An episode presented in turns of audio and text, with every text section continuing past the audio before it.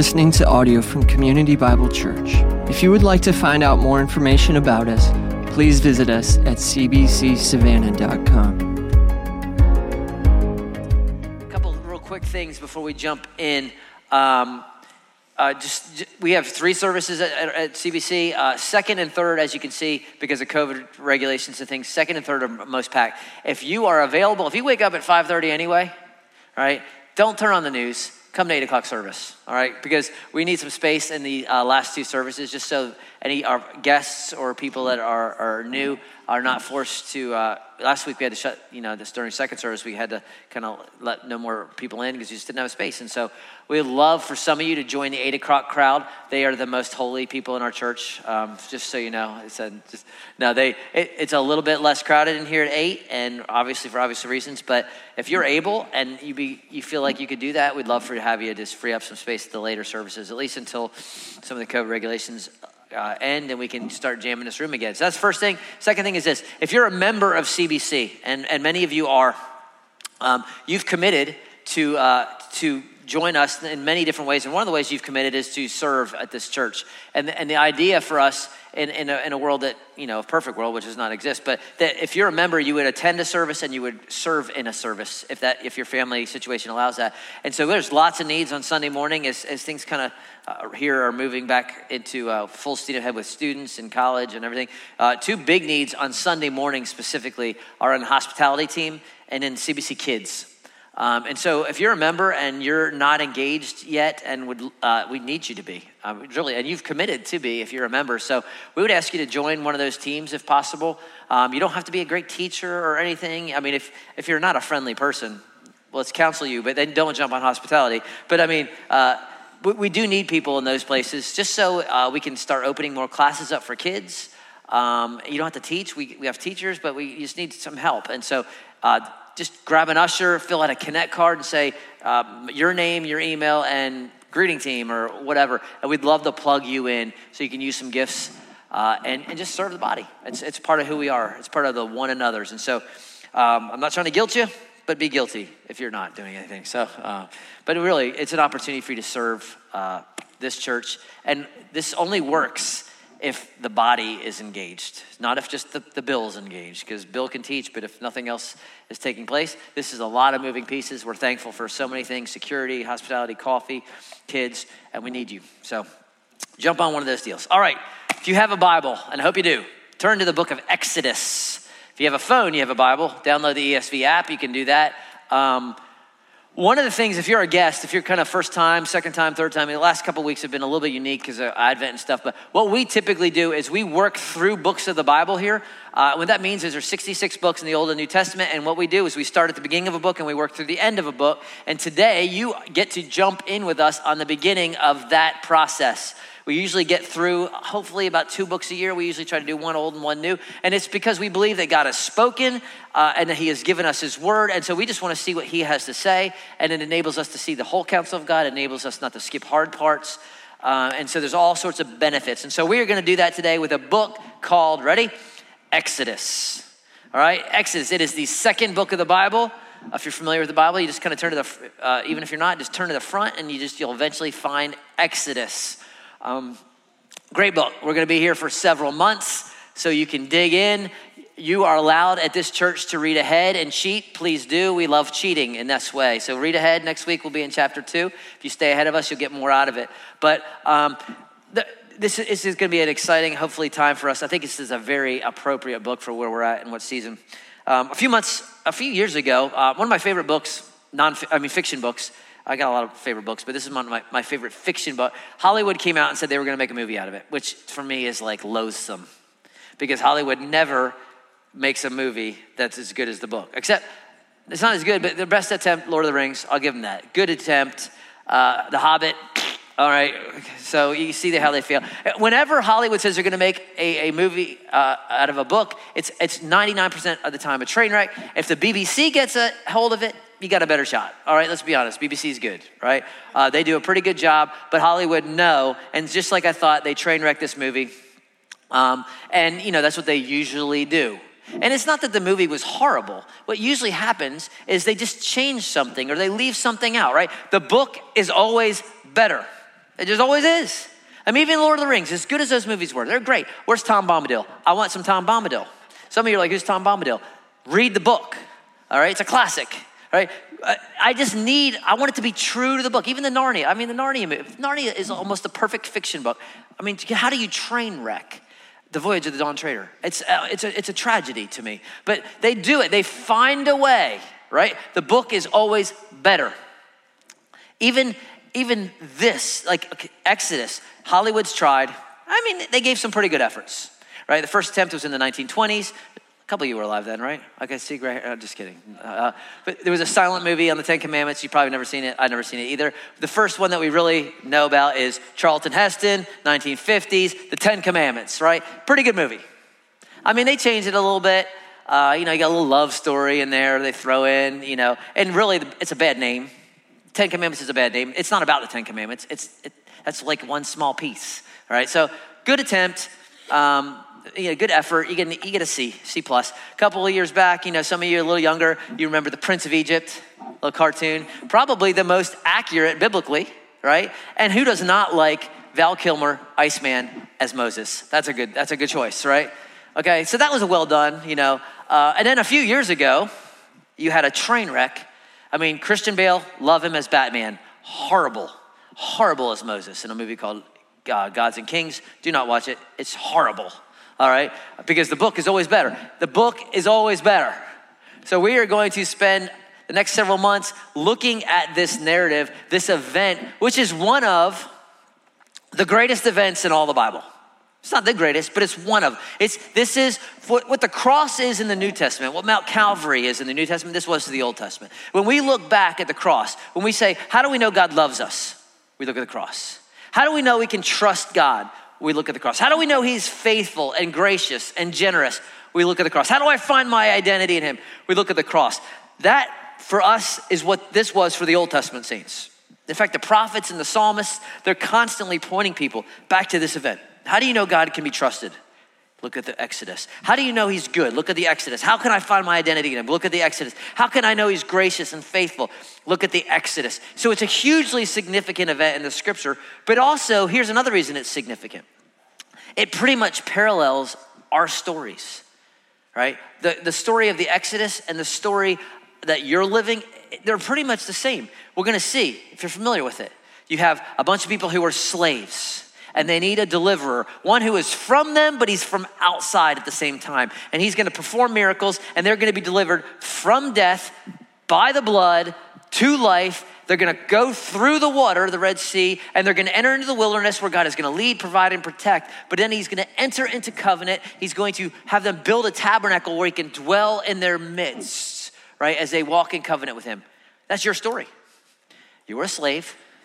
You needed someone that was from you, but from outside, to be your deliverer who saved you from death to life through the blood. Then you came through the waters of baptism. You entered into covenant with God who dwells in your midst and leads you and protects you and guides you as you walk in this wilderness right now.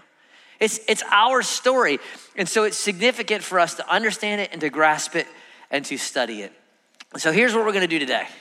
All right, this is where we're going. I'm going to unpack the first chapter which really is the setting of what's going on. But I'm going to give you some background information. Whenever you're studying a book of the Bible, it's important to know who it's from, where it's to, what is going on in the back, you know, kind of the backdrop, uh, so you get a big picture idea of what this book is about. So I'm going to give you the background and the setting, and I want to give you three main ideas that we're going to see as we work through this book. Three things that we need, need to understand, need to grasp, that are going to constantly come up as we work through this book of Exodus together. All right? So, the book of Exodus.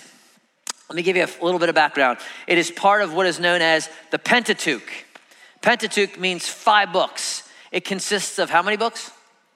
You're a genius. Very good. Right? You went to public school. Very, thank you very much. Pentateuch, five books Genesis, Exodus, Leviticus, Numbers, and Deuteronomy. Five. It is the second of five books. It breaks into very simply two halves.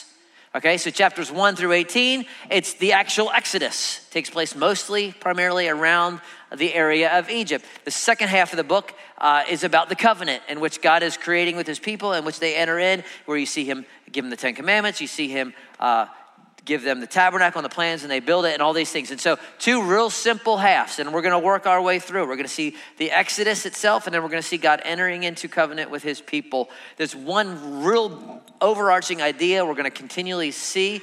Uh, you're going to see this phrase repeated 17 times in the book where God wants his people to know that he is Yahweh, that he is the Lord right? He not only wants them, he's going to have Egypt know it. You see it, just one example. I will dwell among the people of Israel. I will be their God. They shall know that I am the Lord their God.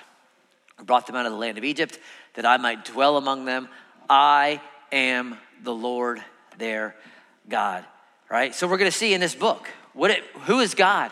And what happens when you oppose him, and what happens when you follow him, and what happens when you're walking through the wilderness, and how do I find my identity in him, and what, am, what does he call me to, and all these things. He wants us to know, and he's going to show us that he is Lord, and there is no other, right?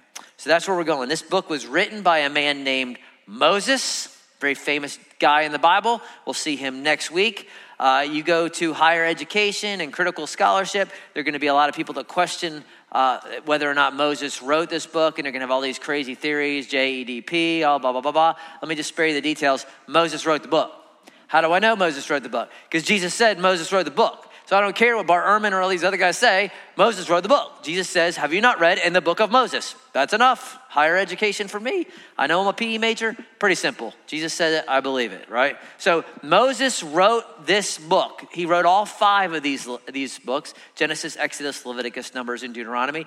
He wrote them uh, d- during the time of his life, the Exodus itself took place probably around the 1446 BC, about 1500 years before Jesus. Um, and the book of Exodus is basically the sequel to Genesis. So if Genesis is, you know, Rocky 1, then Exodus is Rocky what? Again, we're on top of it today, right? Whatever sequel you, you know, it's the first part, Genesis. The second part is the, is the sequel. It picks up right where it lets off. It's really one big story.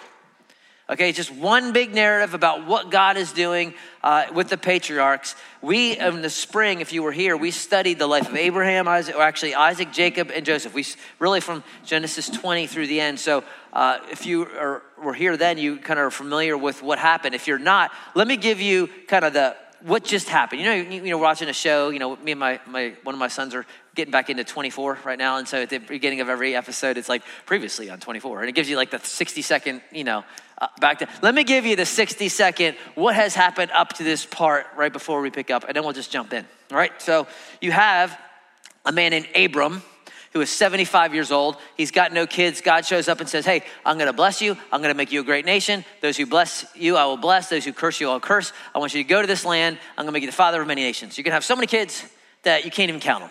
Doesn't have any kids yet. 24 years later, he still doesn't have any kids. But God shows up and says, okay, next year you're gonna have a kid. He's 99, his wife's 79. They both think it's funny, so they, they call the kid funny, laughter, yitzhak, Isaac. It means laugh. All right? Isaac grows up, he finds himself a little sweetie, and marries her. She's pregnant. She's like, man, this kid's killing me. And God says, that's because it's not one kid, it's two kids.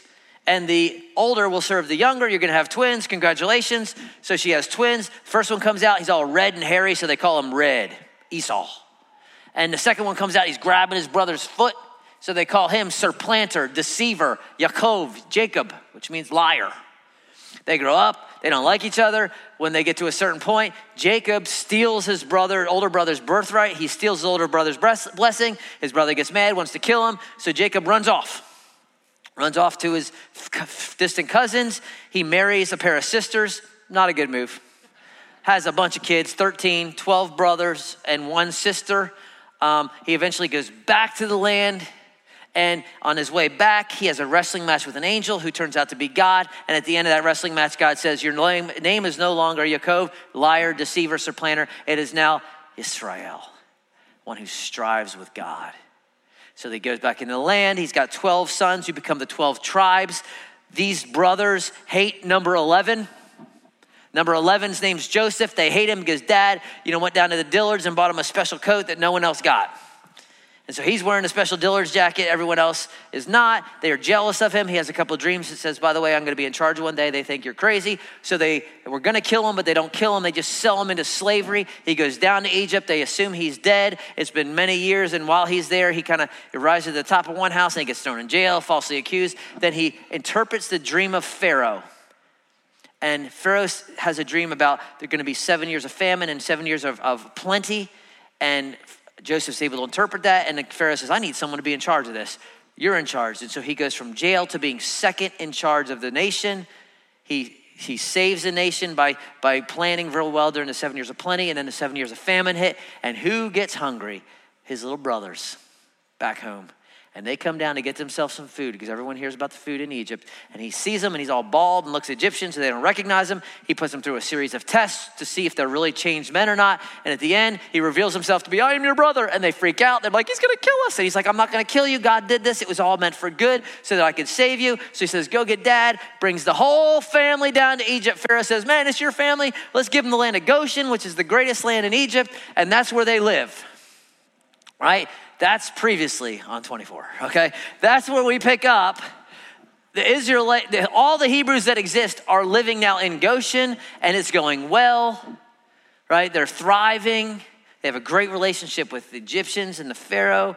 Verse 1 These are the names of the sons of Israel who came to Egypt. This is the brothers of Jacob uh, Reuben, Simeon, Levi, Judah, Issachar, Zebulun, Benjamin, Dan, Naphtali, Gad, and Asher. And all the descendants of Jacob were 70. Underline that in your mind, in your Bible 70 people. All right, Joseph was already in Egypt. Then Joseph died, and all his brothers and all that generation, right? So they live happily ever after there.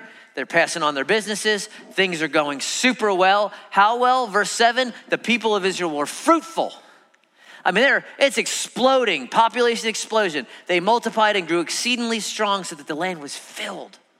And if you know your book of Genesis, uh, you know, the, your author Moses, this harkens back to Genesis 1, 2, and 3, where God tells Adam and Eve, I want you to be fruitful, I want you to multiply, I want you to fill the earth, I want you to have dominion. And that's exactly what God's people are doing. And it's going well, and they're rocking it like Dokken, and it's awesome.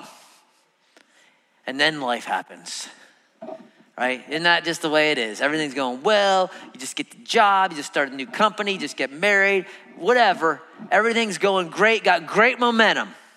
And then life happens COVID or whatever. Now there arose a king over Egypt who did not know Joseph, right? It's not that he didn't know about Joseph, the idea was that he didn't care. Right? And we don't know which king this was. I mean, you can, talk, you can look at Egyptian history is kind of real, kind of uh, shady at this point, like who and when and where.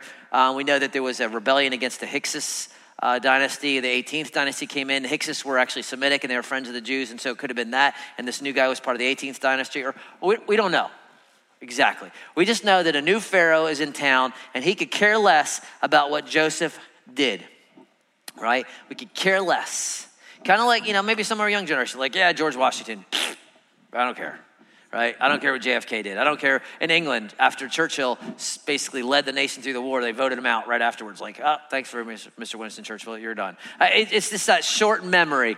What have you done for me lately? And so he says to his people, Behold, or see, the people of Israel are too many, too mighty. How many people came down? 70. By the end of this deal, when they leave Egypt, there's going to be at least 600,000 men, which means there's probably between two and three million Hebrews. That's a lots of multiplyings. 400 years, millions. That's a lot of people. And the Egyptians look around and they say, hey, we got to deal shrewdly with them lest they multiply. And if war breaks out and they join our enemies and fight against us and escape the land, he, he, they are a threat to uh, this is important now. They are a threat to their future, to their economy, to their money, to their security. He says if they if they side with our enemies, they could they could go the other way, and then, and then they attack us, and then we're done. Or they could just leave, and then we lose all, all these people. So so we got to deal shrewdly. So what are we going to do? They don't have a military. Egypt does, and so they sent taskmasters over them to afflict them with heavy burdens. They enslave them. They make them do all their hard labor. They built for Pharaoh store cities, Pithom and Ramesses. The idea is let's kill them with hard work. Let's, let's oppress them to such a point where they're so weary and so tired and they can't take care of their own businesses and their own fields because they're building stuff for us. The last thing that dad wants to do is have more kids because he doesn't have enough food to feed himself and he's so tired, he's so weary. So we'll, we'll weed them out like that. We'll oppress them, we'll treat them harshly. And that's what they do, right? That's what they do. But a funny thing happens the tighter they squeeze, the more they grow. Look what happens. But the more they were oppressed, the more they multiplied, and the more they spread. And remember, this is over time. Now, you don't just like, this doesn't happen like in a week. This is years, years and years and years, years of oppression. It takes a long time to build a city.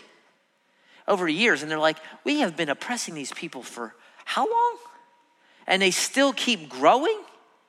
And so they were in dread. It's a word that means they're sick to their stomach. They look around and there's fear. They don't, they can't, they don't understand what is going on, right? It's, it's making them crazy. And so they double down. Instead of saying, we got to try a new strategy, they double down. So they ruthlessly made the people of Israel work as slaves and made their lives bitter with hard service and mortar and brick and in all kinds of work in the field. And all their work, they ruthlessly made them work as slaves. Yet you can jump down to verse 20 and see God keeps growing them. God keeps growing them. God keeps growing them. And let's just acknowledge this is this is not the norm. Normally, you oppress, you try to crush a people, uh, they get crushed. Not these people. It has the opposite effect. The tighter you squeeze, the more they grow. What is going on? Why? And this is the question. What Pharaoh and the Egyptians are missing is that X factor that we know, but they didn't, and it's the God factor. God, the reason why you can try to crush and oppress these people and it doesn't work is because it's, it's about God. And here's where we're going. Here's the first thing that we need as we kind of study this 40 chapter book, and we need to grasp that we need a big or a bigger view of God. That's what we need. All right, you're not a limited, not a God in a box kind of thing. You need to have a vast, big view of this God. He is the Lord. And this book is going to give it to us. On the surface, it, you might think this is just a story about Egypt versus Egypt versus Israel. Egypt bad guy, you know, Israel good guy. He, Egypt antagonist, Israel protagonist. That is not what this story is about. This is a story about Egypt versus Yahweh. This is, this is Egypt versus God, and it ain't gonna go well for Egypt. He is the protagonist, He is the big God who is going to deliver his people. And the reason why they can be crushed and oppressed and God is still blessing is because of him. He is the one in control. This is a me- this message, I, I think for some of us is very apropos. To, to quote French, it's the only French words I know except French fries all right? Because some of you this week are losing your mind. You are. I know because I see it on social media, which is why I just blocked you. Because you cannot fathom what is going on in this world, right? And you got to come to the place that you believe that God is the one who is in control. Do you really, do you think the United States Senate is in control? Really? Do you really think the Supreme Court is supreme? Do you think the president is in control? I, you gotta, you gotta get beyond that. The only reason your president is your president is because God ordained him to be your president. He ordained your mayor, he ordained your, God is in control. And you can take that to the highest level, you can take it to the lowest level. Your teacher that doesn't like you and it picks on you, God ordained that teacher. Your boss, your supervisor, your first sergeant, you know, the president of your HOA has been picking on you because your mailbox is crooked, whatever. All those people ordained by God to be there, and He is sovereign over them. He is God, He is bigger than them.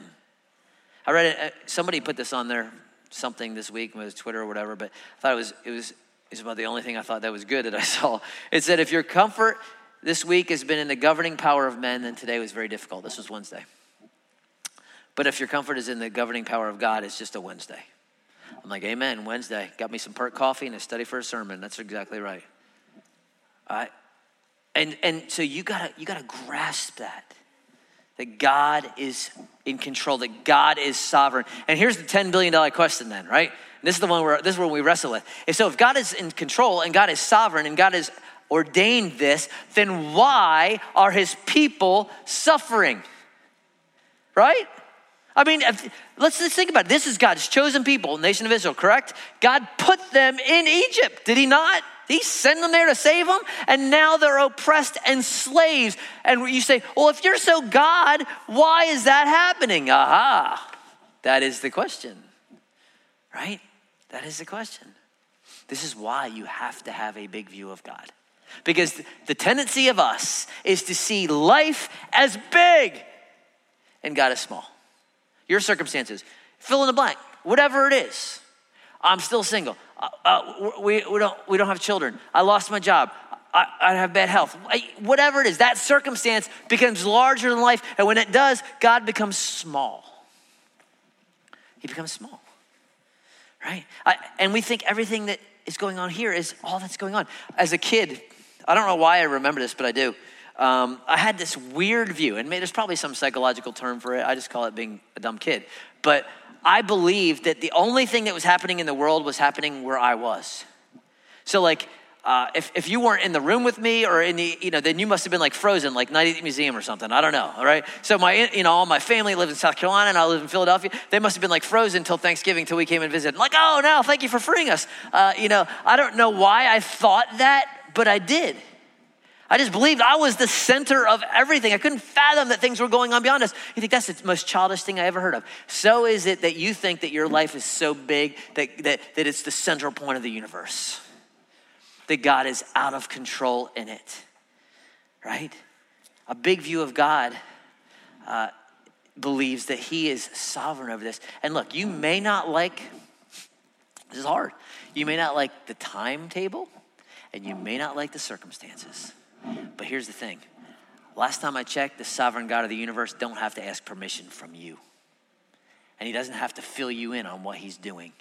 Oh, sorry, Bill. I thought, you know, you're pretty important. I better tell you what I'm doing. Is this okay? Is it okay if I do this? Yeah, God, it's fine. How silly.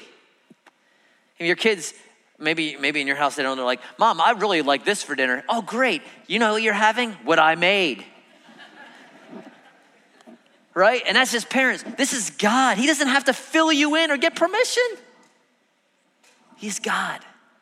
And so if you step back and you stop seeing how, how big your life feels and you start seeing how big God is, what you realize is God is doing something. He's doing more than you can fathom. In fact, he's got like 55 things going on just in this passage that he's doing.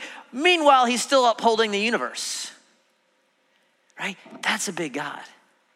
So what is he doing here? Let me he's doing exactly what he's told them already he was going to do. They just didn't pay attention.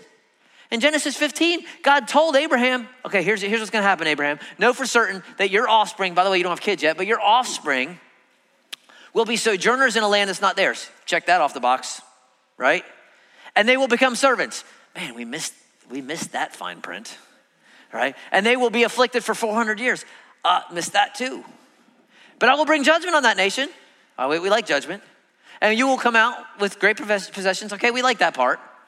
Uh, you, Abraham, are going to go to your fathers in peace. You shall be buried in old age. They're going to come back here in the fourth generation. Here's why.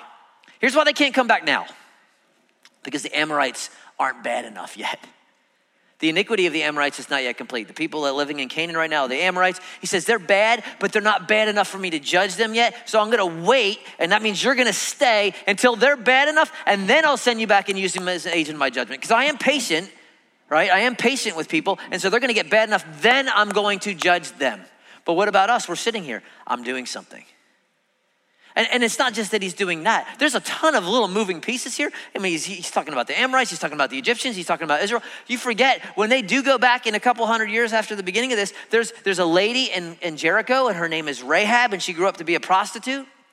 Right? And she actually saves the spies, and so she becomes a follower of the one true God. And so the Israelites rescue her, and Rahab, she ends up marrying a nice guy named Salmon after the fish And her and Salmon have a little boy, and they're like, oh, you're so cute. We're going to call you Boaz. And Boaz marries a, a pagan Moabite named Rahab. I mean, excuse me, named Ruth. And Ruth becomes the great grandmother of a guy named David, who is the king, who is in the line of the Messiah. And that's 100 years from now. If God sends him back now, we miss Rahab, we miss Ruth, we miss all these people because God is doing something and we can't see it until we step back and see God is big.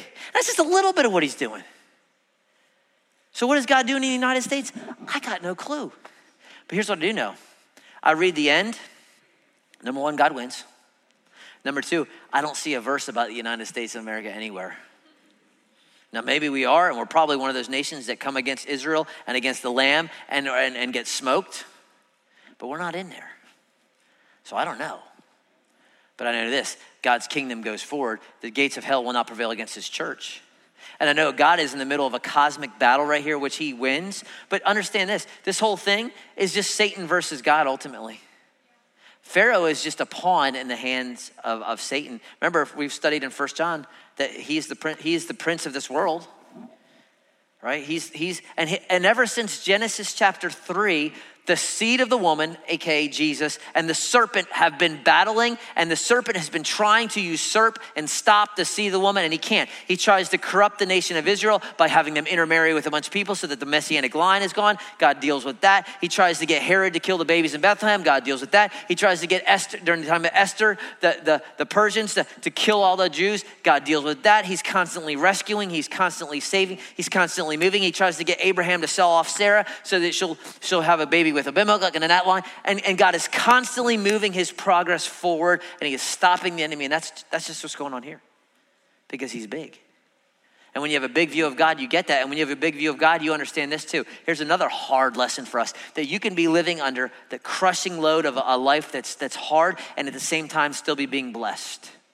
And that does not feel like it, but they are slaves and oppressed and tired and weary, and God is still blessing, isn't He? And you gotta, you gotta stand back and see sometimes. Why, why God that way? Well, here's, here's a couple things. They gotta be a lot of people. And they, got, they have to have some time because when they get into the land, it's gonna be 40 years where they have to conquer. It's, it, takes, it takes a lot of people to conquer a land. And if they went back with like 35 dudes, I don't care if they're all the Terminator. It's gonna, it's, you can't do it. You need millions of people to fill this land. And so God is waiting till the time where they can do that. They also got to be kind of tough because you're going to be in the wilderness 40 years, then you're going to be fighting for 40 years. God is hardening them and preparing them so that they can go in the land and be warriors for Him. Here's, a, here's the bigger lesson that God is doing God is making His people distinct, set apart for Himself. If they stay in Egypt and everything's hunky dory, why do you want to ever leave? Why would you leave if you're rich and your and your life is easy and we're living on the Nile and it's great? And we got money, we got good weather, you know, we can go swimming as long as the crocodiles aren't there. We, if life is easy and good, why would they ever want to go back to the land? But that's not what God is doing. God is setting apart a people for himself, a nation for himself that is supposed to be different and distinct. And one of the greatest ways God makes us distinct is he brings heat to our lives right? Because the light shines better in darkness. And I know that's not a popular lesson for America because we've never really faced tribulation and trial in the church. But that's not been the story for most of our brothers and sisters for their entire existence. And I'll tell you one of the ben- I mean I don't want I don't want oppression, I can tell you. I don't want persecution, but one of the benefits of it is that it sets apart the tare and the wheat. You get to see who's the legit and the real deal and who's not. Right? It'll separate that. And that's what God is doing for his people. He's, he's setting apart a people for himself. Right? And, and, and it's a great opportunity for them to be distinct and holy, and they, part of the time, will be. Right? Again, God is bigger than the moment, and we need to grasp that. And we're going to have to have a big view of God as we work through this book. Let me continue. I wish I could say it gets better. It does not get better, it gets worse. Verse 15 Then the king of Egypt said to the Hebrew midwives, one whose name was Shiphrah and the other Puah, When you serve as midwife to the Hebrew women and see them on the birth stool, if it's a son, you shall kill him. If it's a daughter, you shall live. Brutal. There's two midwives mentioned. There's probably more than that. These are probably the kind of like the queen midwives, you know, because there's a lot of people. So more than two ladies involved here. But basically, he says, look, we're trying to deal with this. This is the best way to get ahead of this. I mean, it's not going to help today, but 15, 20 years from now, it'll really eliminate. So we kill all the boys. Let the girls live. We can use them as slaves or we can use them as servants or whatever, but we're going to kill all the boys. So, midwives, you're in charge. If it's a boy, kill him. If it's a girl, let him live, right? How brutal. And, and, I, and I have to, let me just take a moment. Um, and I can't, as a pastor, as your pastor, as someone who is committed to the scripture and the whole counsel of God, I cannot uh, not mention uh, in a passage like this, talking briefly just about the, the, abortion issue and the Holocaust of, of that in our country. And I know this is a, this is a tender issue. Here's why. And, and under uh, 45 and unders in our country, 25% of, the, of that demographic has, has had an abortion. One of four, uh, which means in our church, probably 100, 150. So it is some of y'all's stories. And this is not uh, to condemn you or to be judgmental of you in any way because Jesus died for sin, all sin, uh, right? All sin is, is when, when cast upon him, he pays for all sin. So this is not meant to be condemning or, or hurtful or wicked you. Your sin is worse than everyone else. That's not it. But what we have to do is the, as the people of God is we cannot buy into the garbage we hear in the world and not say this is just a this is just a political issue. It's a political difference. It isn't. It is not. If you take the scripture seriously, and we do, this is a sin issue. It is, it is, a, it is, it is an abomination. As much as killing the babies. You say, well, well those who were born, this is not, you, you can't play that game.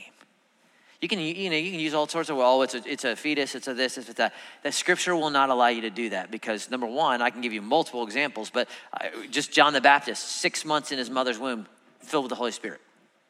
I can give you David who says that God knit me in my mother's womb. Before I was born, you knew me. I could, Jeremiah, who's called to be a prophet before he was born. There's all sorts of, of places there, right, that I can go and show you that this is not just a, you know, a blob of cells. This is a person. Personhood has nothing to do with ability, has nothing to do with uh, you know, capabilities or where you live. Personhood is based on the image of God. Those made in the image of God have value. Why? Because Jesus died for them. Right? Jesus made them. This is why, as much as I love dogs, no dog is as valuable as a person. Why? Because it's the image of God. And we defend the image of God, whether they're 98 and can't do anything for themselves or 18 days old in the womb, they all have the same value. It has to. It's based on the Imago Dei. And so you can't say, well, it doesn't matter here, it's just a choice, it's just a this. No, you don't get to do that. Not with the Bible. You just can't cannot validate it. It matters to God and it matters to his church. And just a couple of things. I mean, this is, we, we, we, everyone's you know scared of COVID and all these things about COVID, and, and COVID has been devastating to our to our uh, to our uh, to our world. 1.8 million people died. One person dying is a tragedy, but 1.8 million people dying of COVID in the world. That's tragic. But let me just tell you, the number one cause of, of death in, in the world 44 million babies aborted last year. That's a lot more than COVID. 44 million. All right. So let's let's let's be let's be fair there and, and own that deal. And the same reason, by the way, that people now uh, choose abortion is the same reason Pharaoh was doing it. Security, comfort. What about my financial this? I can't afford it. I can't I won't be able to do this. It's all about me. It's about exalting myself and it costs someone else. So as a church, we would say, hey, we're pro life. And that doesn't just mean we're anti abortion. We are pro life, which means we, we, we give a, a, ton of money to folks that need adoption help. We do that as a church. That's in our budget. We, uh, folks are doing fostering. We support ministries that aren't just pro life before, but those who uh, help single moms. We, we do all sorts of things. Pro life means life in general. If you're looking to adopt and you're like, hey, we need help, come talk to us. Right? We'd love to be a part of that. Like, we, we, we set that apart for that, and we've helped folks in our church do that. But we are not just pre uh, pre birth pro life; we are pro life. We help widows and orphans, and we want to help uh, see people supported. That, that's what we're talking about. And if you uh, are, are, serious with the scriptures, you have to care about these things. This is not a political issue, it's not a party issue. This issue should trump, by the way, how much taxes you get and your health care. I'm just saying. This is more important than your money. Render to Caesar what is Caesar's. This is life. All right, I'm off my soapbox, but it's just, it is dangerous ground when the church starts calling that which is evil good. It's just dangerous right? That's what the, the, scripture is clear. When you woe to us when we call what is evil good. All right, what we need is some Shiphrahs and some Puahs, right? Verse 17, the midwives feared God. They did not do what the, the king of Egypt commanded. Does he, did they not know he could kill them? Yep. Did he not know they could torture them? Yep. Why didn't they do it? They feared God, right? They feared God. They, they, they valued what God thinks more than what man thinks. In the words of Jesus, he says, I tell you, my friends, do not fear those who kill the body, and after that they have nothing more they can do.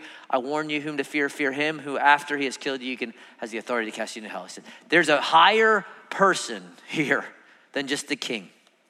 They feared God, right? And so they obeyed God, right? That's huge. And I know, and here's, here's the challenge for us we love when someone disobeys the government. Yeah, stick it to the king, right? And, and a lot of us are like, yeah, I can't wait. I'm ready, ready to rebel. And, and I would say this, because there's a whole, like, when, the question I always get asked is, well, when is it right to disobey? When do I get to rebel? It's a wrong question. We're always asking, we're always looking for the escape clause. The, the answer to that, I would say, is when the government tells you to sin, then you can say humbly, like Daniel, we're not going to eat that food. I mean, we're not going to bow down. You can throw us in the fire, but we're not going to do it. They weren't sticking it to the man. They were humble and they said, we have to obey a God. This is the apostle. We have to obey God. So if that's your heart, I don't think we're there yet. Now, if the government says, Bill, you have to marry a same sex couple, I'll say, I cannot do that. I'm sorry. Now, you can take away our tax free status. That's fine. But I cannot do that because the scripture does not allow me to do that.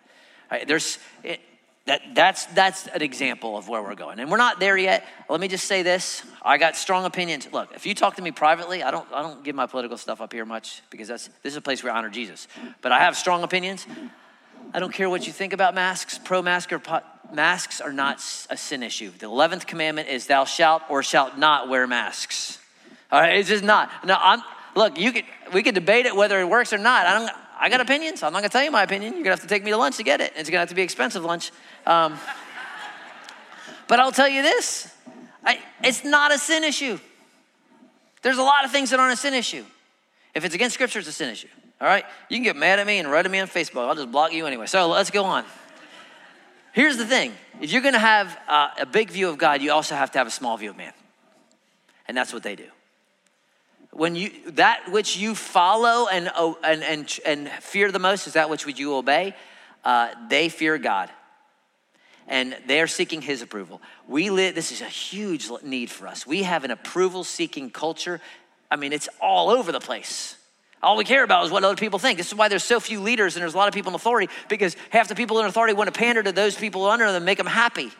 Let me give you a spoiler alert. Uh, in just a few chapters, the people of Israel who were enslaved, who were crushed, they want to go back to enslaving and crushing. Why? Because they don't get onions, they don't get leeks. They're, they're so fickle, and the only people who are like, no, we need to follow God are Moses and Levi. Millions of people want to go back. Who's right? Moses and Aaron. You, you, can't, you can't stand if, uh, for, for Jesus if you're going to always care about what everyone else thinks. And this is hugely scary for our kids. Let me, let me, tell you, this right here, this is an approval seeking device. Not only does you have access to the world's garbage on this thing, but this is all about approval. I gotta get likes, I gotta get streaks, I gotta get this, I gotta see who, who's following me, who's this, who's that, who's this. I gotta show people, look, I wanna get approval, I wanna be delightful, I want everyone to like me, blah, blah, blah, blah, blah, blah, blah. This right here. That's it. And it's devastating, especially our young women, because they wanna be liked and desired and seen and this and that and the other and it's enslaving us, but yet we're addicted to it and it's destroying us. And I get to see they I didn't get invited to that party and now I'm sad and all the anxiety and the stress. This is why we take the kids' phones away when they go to camp. And at first they're like, no, but then they're like, ah. It's just a stress relief. They don't have to worry about who's following them and who's liking them and who's this and that. I don't just filter this.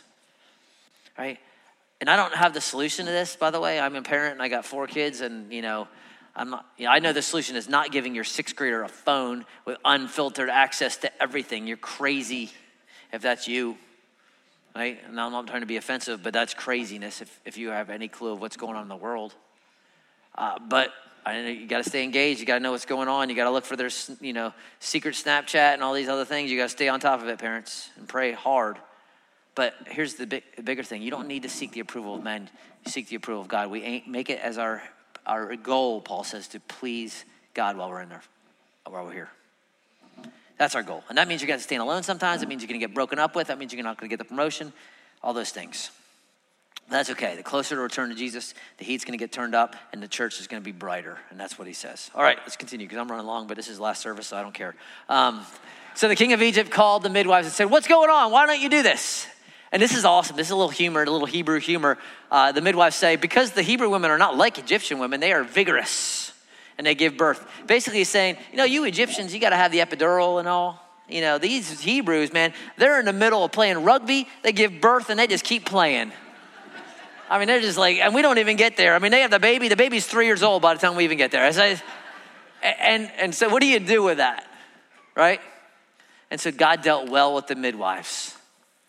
And there's a lot of ink spilt, and you can go deal with it and read it and Google it yourself. Well, the Hebrew, they lied. The midwives lied. Liar, liars, pants on fire, midwives. It doesn't say they lied. Maybe they lied. Maybe they're like, oh, we're just going to try to get there, but they're really slow and they take the long way around. Oh, sorry, the babies weren't born. Here's the thing God blessed them, and the people multiply and he gave them families. And why is that significant? Because midwives in that days, a lot of them were barren, a lot of them were single. And so he blesses them. You say, How does God bless them if they lied? Well, how does God bless you when you lie? You're like, I don't lie. Yeah, you liar, you do. The point is not, God honors their obedience. Is it, was, is it a lie for you to sneak Bibles into North Korea and for the hide Jews in World War II and for our brothers in China to, to be hiding right now? You can deal with that in your community groups this week. Congratulations. Have fun. All I know is God honors them and he makes them famous. They're famous. What's the name of Pharaoh? I got no clue. What's the name of the midwives? Puah and Shiphrah. They go down in history and infamy, and they will be there forever because the word of God endures forever. Need a big view of God, need a small view of man. Last thing Pharaoh commanded the people every son that's born to the Hebrews cast in the Nile, but you shall let every daughter live. It gets brutal, it gets even further broken. Now you're walking down the street, an Egyptian woman just grabs your two year old and throws him into the Nile. Talk about a, a dark time to live. And it just is a reminder in the brokenness of the world that we need a deliverer, we need a redeemer. That's what this book's about, that's what the entire Bible is about. But we need one greater than Moses, who one who's worthy of more glory than Moses, one who is not a servant, as the writer of Hebrews says, but is a son and his name is Jesus. And there's a little hint here that Moses is the deliverer. They're going to throw him in the Nile. Guess who's coming out of the Nile next week? One whose name means drawn out. Moses means drawn out. And he points us to Jesus. And so the bigger question will follow is when this deliverer, Jesus, shows up and he says, Take up your cross and follow me, you're going to follow him? You're going to have a big view of him? Of him being the sovereign one of the universe? And so that'll be the questions we ask. I know I'm long. That's why I said go to 8 o'clock service. You get a shorter sermon. Let me pray. You guys stand up and we'll think about these things and reflect through singing. Father, help us to have a, a grand view of who you are and what you have done. I pray that we would shine bright in a world of darkness, that we would be peace. You say, Blessed are the peacemakers, You shall be called sons of God. Uh, that would be us. Um, that we would, um, as, as, as things get closer to when you return, when in the latter days all these things will happen, that your church will shine bright, that us and those like it uh, will, will let our light shine before men that they may see our good works and glorify you. I pray you'll give us peace. Uh, thank you for Jesus, our deliverer, who gives us hope. It's in his name I pray.